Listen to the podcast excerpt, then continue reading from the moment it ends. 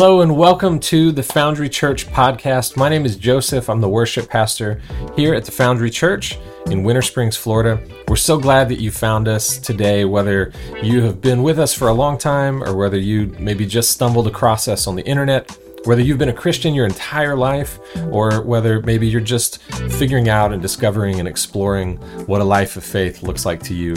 We're glad that you're here. What you're about to hear is a message from our current sermon series titled The Head and the Heart. You know, as humans, we experience a wide variety of thoughts and feelings and emotions uh, as we go through life joy, anger, doubt, um, happiness, all, all of these things. And one of the amazing things about Scripture is that it speaks to these things, and it speaks in such a way that it can penetrate not just our head with knowledge, but our heart with wisdom. And uh, so that's what we're kind of leaning into in this series, uh, talking about what it means to experience the fullness of our humanity uh, as we also experience the presence of the divine. Uh, so we hope you enjoy this message.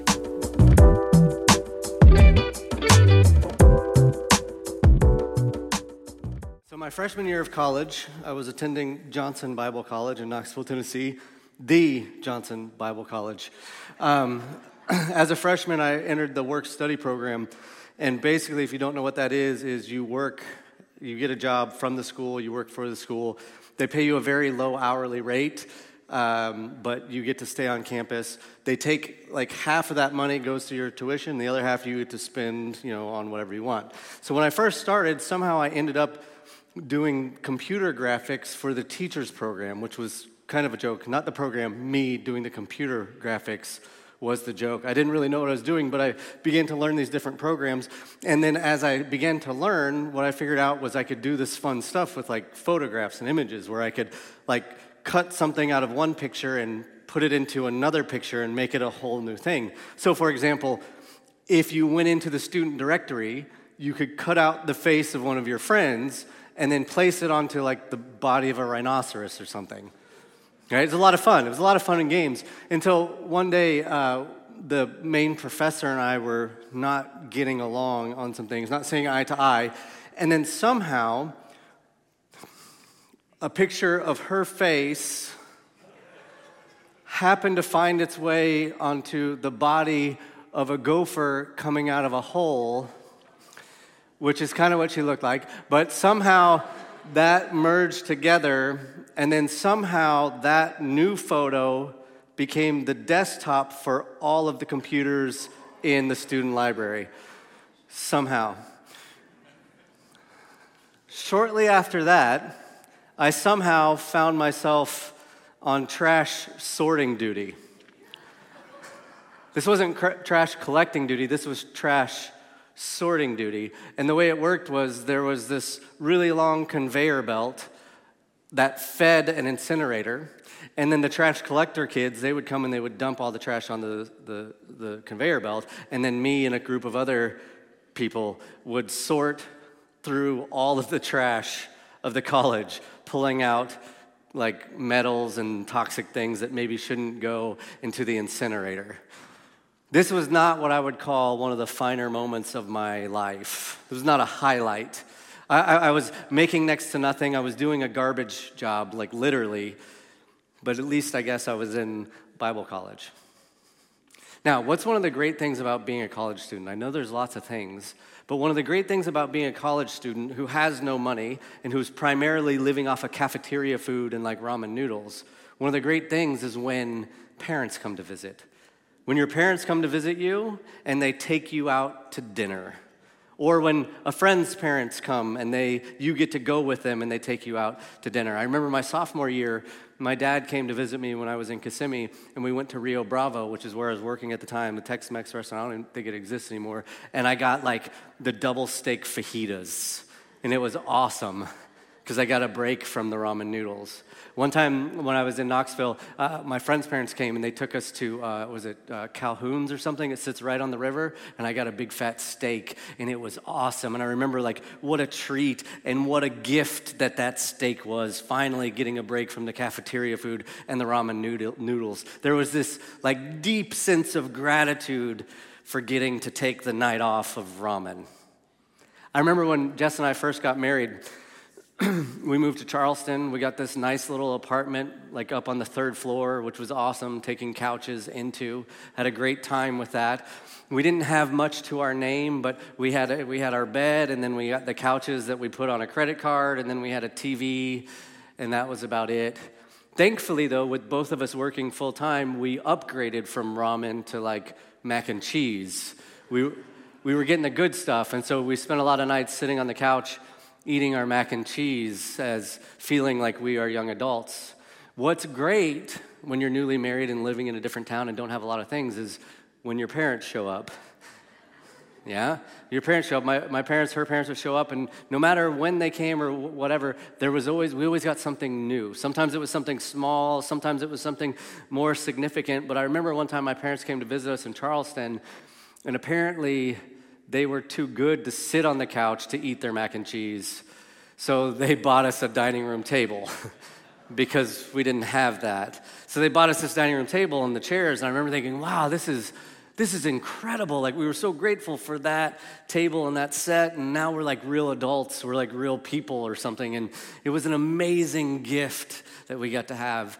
When we were first married, we were living in Charleston and uh, I was working at this very small church, and, and the church people there were, were incredible. They, they just loved us, they adopted us. The, the, the, senior minister there, his name's Jerry Thompson, and Jerry is just one of the most heartfelt, loving guys you could ever meet. And he was always looking out for us and taking care of us. He loved um, garage sales, loved garage sales. He loved thrift store shopping. And so he would always be showing up, like just out of the blue, like, hey, I was at the, the thrift store, I was at the garage sale, and I found this, and I thought of you, and so I thought you guys could use this. And he was just always pouring out these little gifts for us that we might not have been able to take care of on our own.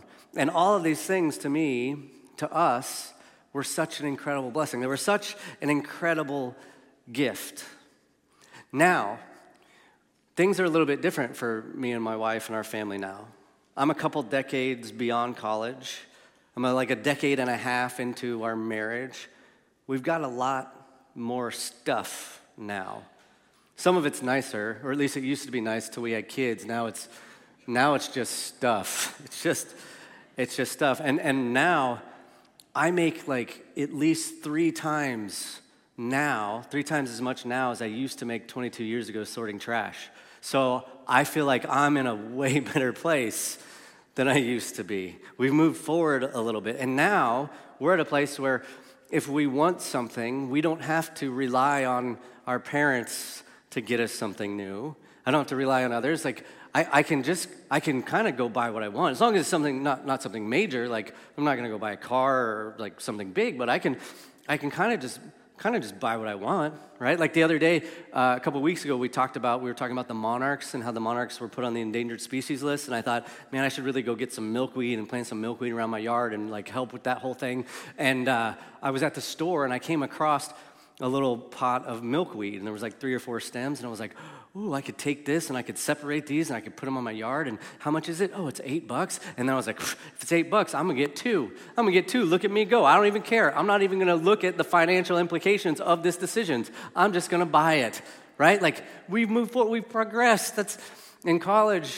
I wouldn't have been spend 16 bucks on plants because that would have been like all my money for the next two weeks, right? Like we, we've moved forward. Things are a little bit differently things are a bit different. And so, and so what can happen is that if we're not careful as we move forward through life, as we gain, as we acquire, as we accumulate, we tend to get more stuff and more things. But the danger is, as we gain these things, there's this potential for us to lose something along the way. There's this possibility that we might lose this sense of overwhelming gratitude that we had with those earlier experiences. It's possible that we lose this awareness that everything we have is a gift. It's like if we're not careful, our success can actually become a barrier to our gratitude. Like you can get everything you want and then still discover that, like, you're missing something. And the thing that you're missing is the thing that you actually had before when you had nothing that sense of gratitude, that sense, that idea, that understanding that man, even this steak that my dad bought me, this thing is such a gift. This, this, this table and chairs, this is such a gift. This, this knickknack that Jerry thought I needed from the thrift store, I don't know why, but what a gift. Like, it's all such a gift. It's like a couple years ago uh, when I was a youth minister here for like two minutes. Um, we were able to take a we were able to take a group of high schoolers to Haiti. Uh, speaking of Haiti, there's a 5K coming up. You should like sign up for it. We're gonna have cool shirts. This this thing, by the way, the 5K, it really is like better you, better world because hopefully you're getting in shape and you're like doing something physically active, and then that money goes to support the Lincoln Hokers and Grace Mountain Nutrition Center. It really is a, a good thing. So we take these kids to Haiti and, and it was th- this really great experience if you've never been on a mission trip. But there was like this continual theme of conversation that I noticed the kids were having. And it seemed to always come back to this idea that they're looking at these people who are living like in this abject poverty according to our standards, but yet what they're seeing is a sense of like contentment and maybe even a bit of joy. Like how are they so much happier when they have next to nothing? We, we have all of our fancy clothes and shoes and phones and computers, and they, some kid brought a, wanted to bring a hair dryer. I'm like, what are you doing? But yet, what they notice is the people that they were interacting with who had next to nothing seemed to be happier than they were, or more content than they were, despite having so many different things. Right? This is like the opposite of what most of our culture seems to think. We seem to think we need to have all this stuff to make us happy. We need to have all these things to give us a sense of joy. And what the kids were confronted with in that moment in Haiti was like the opposite of all of that. It's almost like our success and this building up of the comforts around us can actually become a barrier to our gratitude. And if we're not careful, we lose this understanding, this idea that everything we have is a gift. In Deuteronomy chapter 24, Moses is writing to the people he's talking, it gets written later. He says this When you are harvesting in your field and you overlook a sheaf, that's like a thing of grain, do not go back to get it. Leave it for the foreigners, the fatherless, and the widow, so that the Lord your God may bless you in all the work of your hands. In another place, they tell the people to leave the corner of the fields as they're harvesting. Leave that behind for the orphan, the, the, the immigrant, and the widow. So basically, the people are told when you go to harvest your field, don't harvest the whole thing. Or if you miss a spot, don't go back and get that. Leave that alone. Think about this from an owner's perspective. Imagine you're the owner in this situation. Like, what kind of garbage is that? You own the field. So you're either doing the work or you're paying somebody else to do the work of planting, of caring for, of harvesting the crop. This is how you make a living. And the more that you can take to market, the better off you're going to be because the more you're going to get paid. So you want to get as much as you possibly can out of the harvest so that you can build up as much reservoir of funds as you can. Right? I, I want to get the most out of this property. I need to harvest as much as possible. And Moses is like, no, no, no. You've got to leave some behind. This really isn't fair, is it? This isn't fair to the owner. You've done all the work.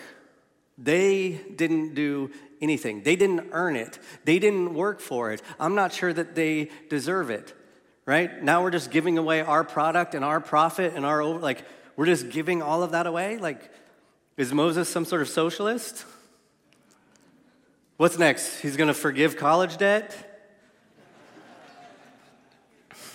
Let's not get political, Seth. This isn't fair to the owner of the field, is it? This is how he makes his living. I actually experience this at my house all the time. Almost every morning I get up and I do like some stuff. I do I get my coffee, do some prayer, that sort of thing. And then I'll go like walk around the yard and inspect things because that's what guys like to do. We like to we just like to survey and inspect. We're like, yep, grass is growing there it is. So I go out and I like look in my garden and I pull weeds and I water some things and I occasionally fertilize some things, whatever. And so I watch as my trees and my plants like begin to pr- produce fruit and I love it. And I, and I like to watch the process because you'll see it starts with a flower and you're like, ooh, something's coming, something's about to happen. And then that flower will turn into some sort of fruit and then that fruit will begin to ripen. And I'll be watching these things for like, you know, weeks, months at a time, waiting for this fruit to develop so that then I get to experience the, the fruits of my labor literally. I get to taste the harvest. And I'll come home from work one day, and then, like, my fig that I've been watching will be gone because my kids ate it. The mulberries, the figs, the kids just take and eat. And I go, I get home from work, I'm like, I've been working all day and I've been in the yard, and where were you for the past three months? You didn't plant the tree. You haven't been out there helping pull the weeds. You haven't been helping fertilize. You're just gonna show up and take my fruit? Little punk. Like, that's not fair. That's, that's not fair. Why should someone who hasn't done the hard work that I've done reap the benefits? So Moses says, if you look over a sheaf of grain, leave it. For who? The widows, the orphans, the immigrants. Next verse, verse 20. When you beat the olives from the tree, do not go over the branches a second time. Leave what remains for the foreigner, the fatherless, and the widow. So you have something very similar here again, obviously. Again, imagine you're the owner of the olive grove. You're the owner of the olive grove. This is how you make a living. Do you know it takes at least four years uh, for an olive tree to grow to the point of even being able to harvest anything from it?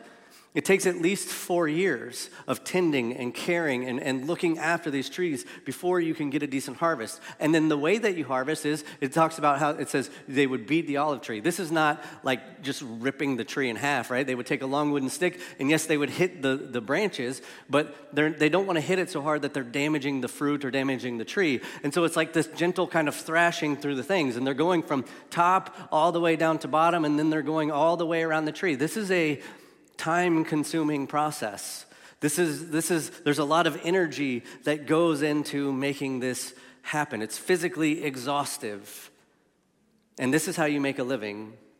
And so Moses says, don't collect as much as you can. Or I want you to leave some behind for others. I want you to leave some of that crop. This is entirely unfair. This is so unfair. Leave some behind for those who are in need. Yeah, but where were they when I planted? Where were they for the past four years as I've been taking care of all of these things? Where were they when we were out in the sun doing all this hard work of harvesting? This is entirely unfair to the landowner. Verse 21, another command.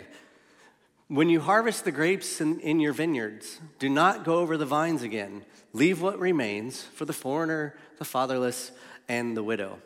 Again, entirely unfair.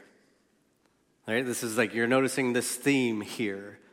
All of the work that goes into maintaining and harvesting and taking care of a vineyard, and then the landowner is told, don't take as much of the crop as you possibly can. Leave some of that behind. He's told essentially to not maximize his profit. This goes against like everything our culture believes in. Entirely unfair.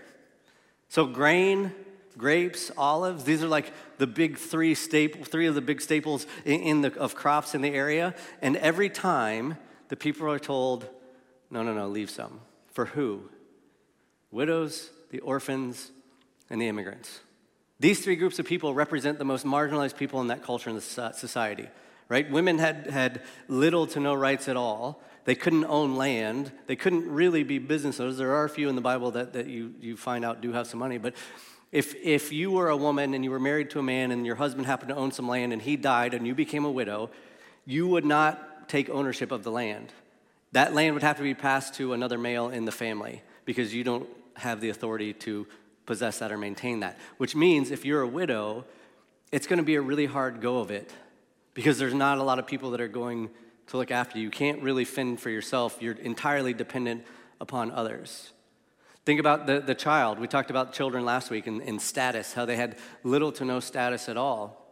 Well, now imagine that you're a child that doesn't have a family. You're an orphan. You've lost your parents, so that your parents have died, whatever. It's going to be even harder for you. Or when it comes to the immigrants, the immigrants ha- had no rights in this culture and, and in this society. So, for all of these people, they're going through some tough times for all three of these groups. So Moses says, Leave some of your harvest behind in order to provide for and care for these groups of people that are struggling to get by. And from like a business perspective, from an owner's perspective, from a labor perspective, from a wealth perspective, this is entirely unfair. Now, watch the next verse, verse 20, 22. Remember that you were slaves in Egypt. This is why I command you to do this. So he says, When you harvest grain, leave some behind for the widows, the orphans, the immigrants. When you harvest your olives, leave some behind for the widows, the, slave, the, the orphans, and the immigrants. When you harvest your grapes, leave some behind for the widows, the orphans, and the immigrants. And then he says, Remember that you were slaves in Egypt. Now, what you have to keep in mind about all of this is who is he talking to and why? He's talking to a group of people who are former slaves. These people who have been wandering the desert for 40 years, this group of people who still have not made it yet to the promised land, which is to say that Moses is giving these commands to a people who have not established themselves, to these people who only have with them what they could carry, to these people who are still wandering. They haven't moved into the promised land. They haven't started to cultivate. They haven't started to plant. They haven't started to do any of this. This is a people without much of anything. So it's kind of like Moses is saying to the people, like, it's not always going to be like this. It's not always going to be like this. You're not always going to be poor and wandering. You're not always only going to have to eat ramen. You're not always only going to sit on your couch and eat your mac and cheese. Things will eventually move forward, and at some point, things will get better, and you will become more established and you will build homes and you will have fields and you will have businesses and you will be doing these things and there will be a level of success that comes. There will be a level of comfort that comes. And when that day comes, remember where it is you have come from. Remember that you were slaves and you had to be liberated. Yeah, but that's, that's my field. That's my grain. Those are my olives. That's my vineyard. I've done all the work, and now you're telling me to leave a portion of this behind for those who didn't do anything to earn it or to deserve it. That's not fair. Yeah, but guess what? Your liberation from slavery wasn't fair either. Grace isn't fair. Ultimately, God, God isn't fair. And that's the beauty of it. These instructions to Moses, or from Moses to the people, aren't just commands. These aren't just God wanting to be in control of the people. This isn't a government aid program. This is God building into their way of life, building into the, their system of living, a continual, tangible, and physical reminder for them to be grateful for their blessings. This is a practice that's built into their culture that's intended to prevent them from losing their sense of appreciation and their sense of gratitude for what they've been given. The idea of leaving the sheaf behind, leaving the olives, about leaving the grapes behind for others who didn't earn it and didn't deserve it, leaving it for others who may be struggling, leaving it for others who may be in need. It's a way for them to extend grace and mercy and kindness. And the purpose is that as they extend grace and mercy and kindness, that they themselves will be reminded of the grace and mercy and kindness that God extended to them.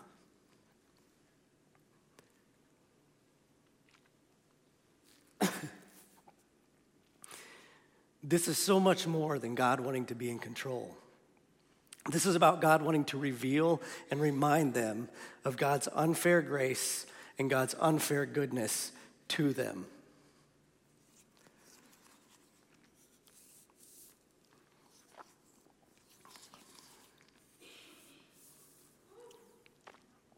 I'm grateful for a slushy.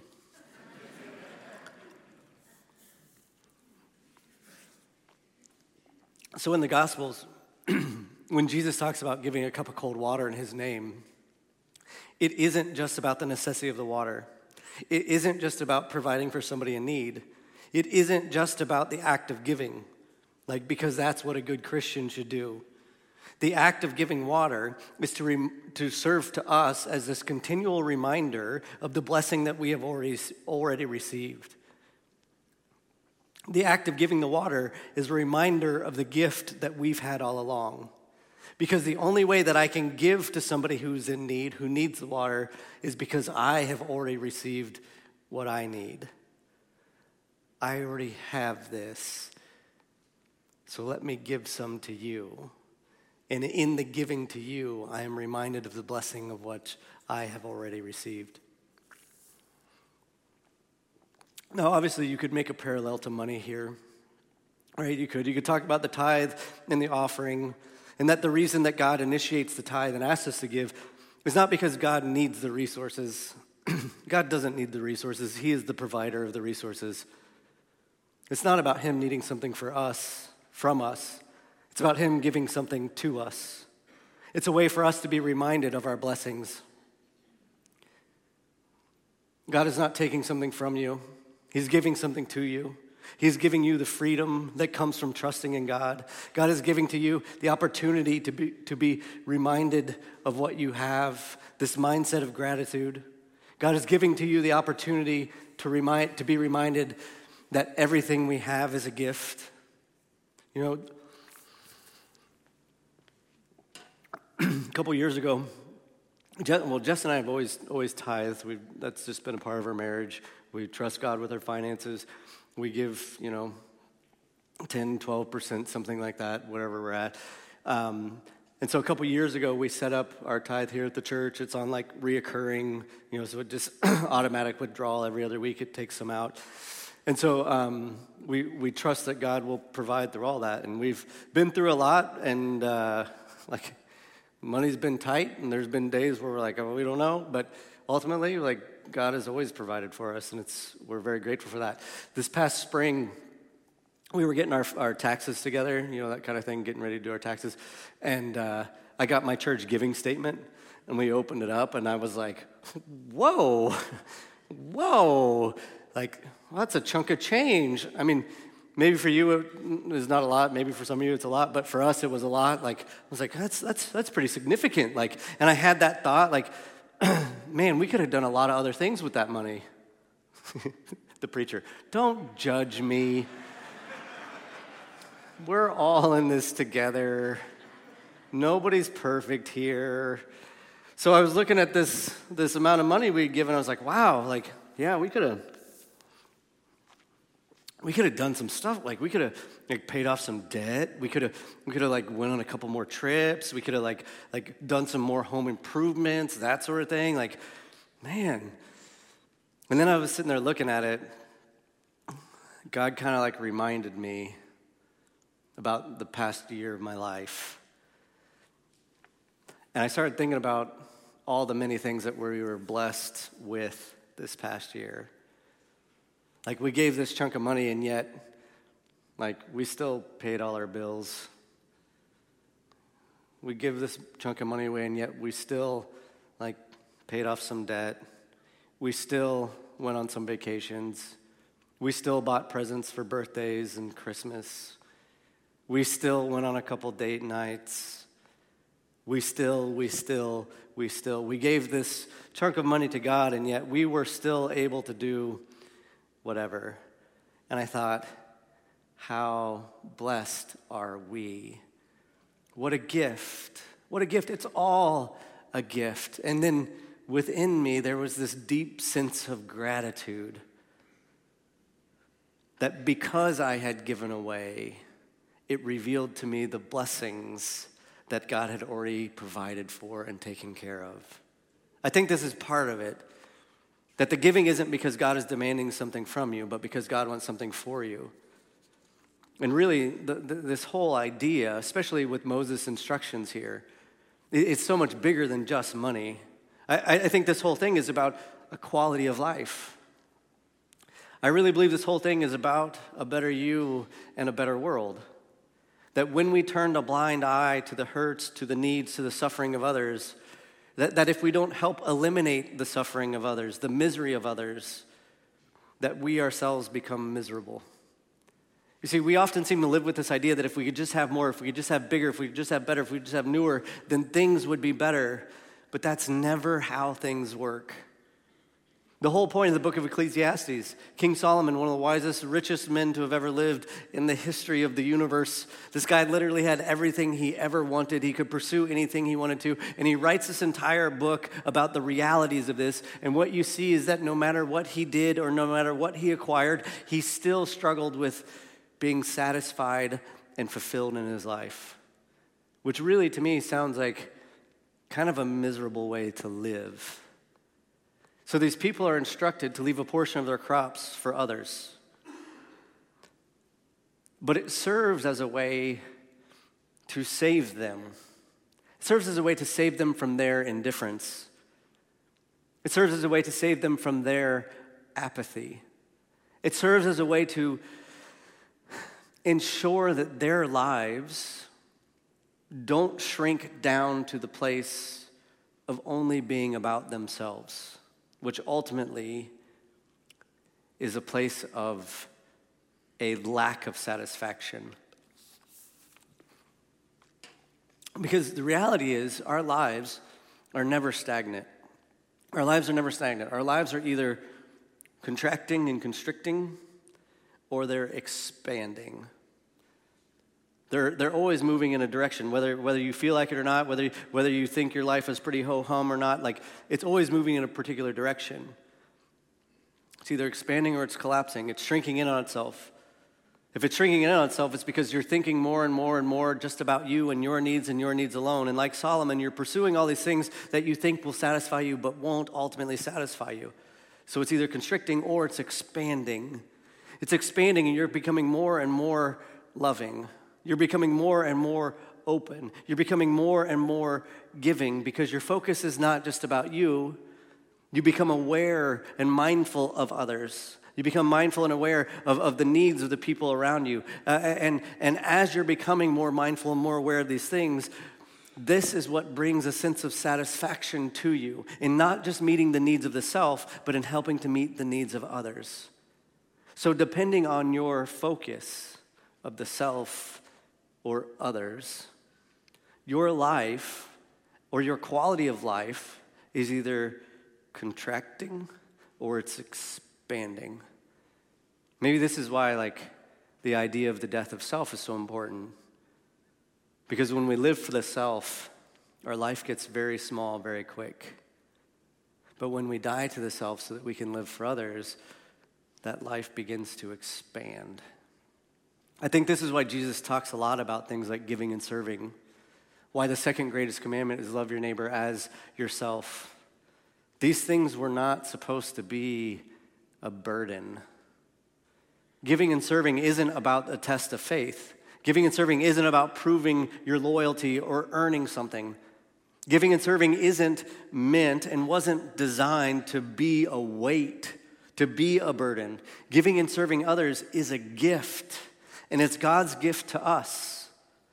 It's God's gift to us that we may never lose our sense of gratitude for what we've been given. It's God's gift to us that we may be reminded that all that we have is a gift. It's God's gift to us to keep us from a life of misery. It's God's gift to us that we may be continually reminded of the ever expanding depths of God's grace. Leave some sheaves behind. Leave some olives. Leave some grapes for the widows and the orphans and the immigrants. And remember that you were slaves in Egypt. This is what is told to a nomadic group of former slaves who, had to, who hadn't yet settled in the promised land. So, this was a message of hope because things aren't always going to be this way. Things will get better, things will move forward.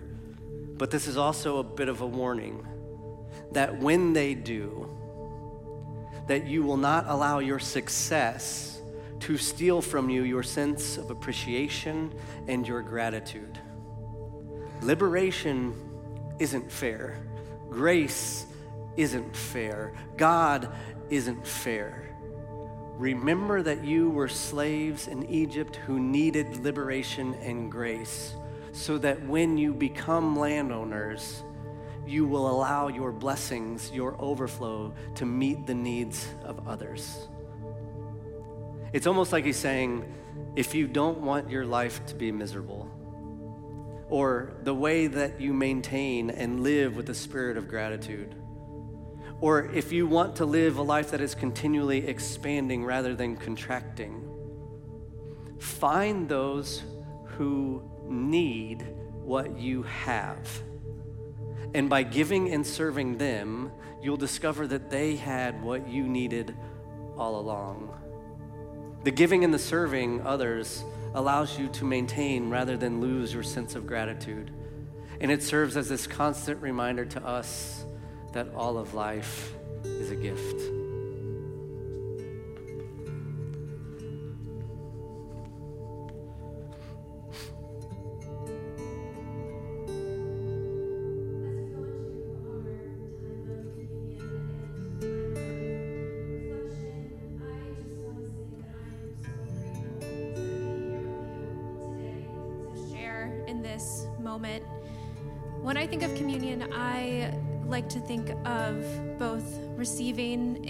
Reflecting God's love. Receiving God's love through the elements of His body and His blood, and reflecting that by hopefully creating a better world.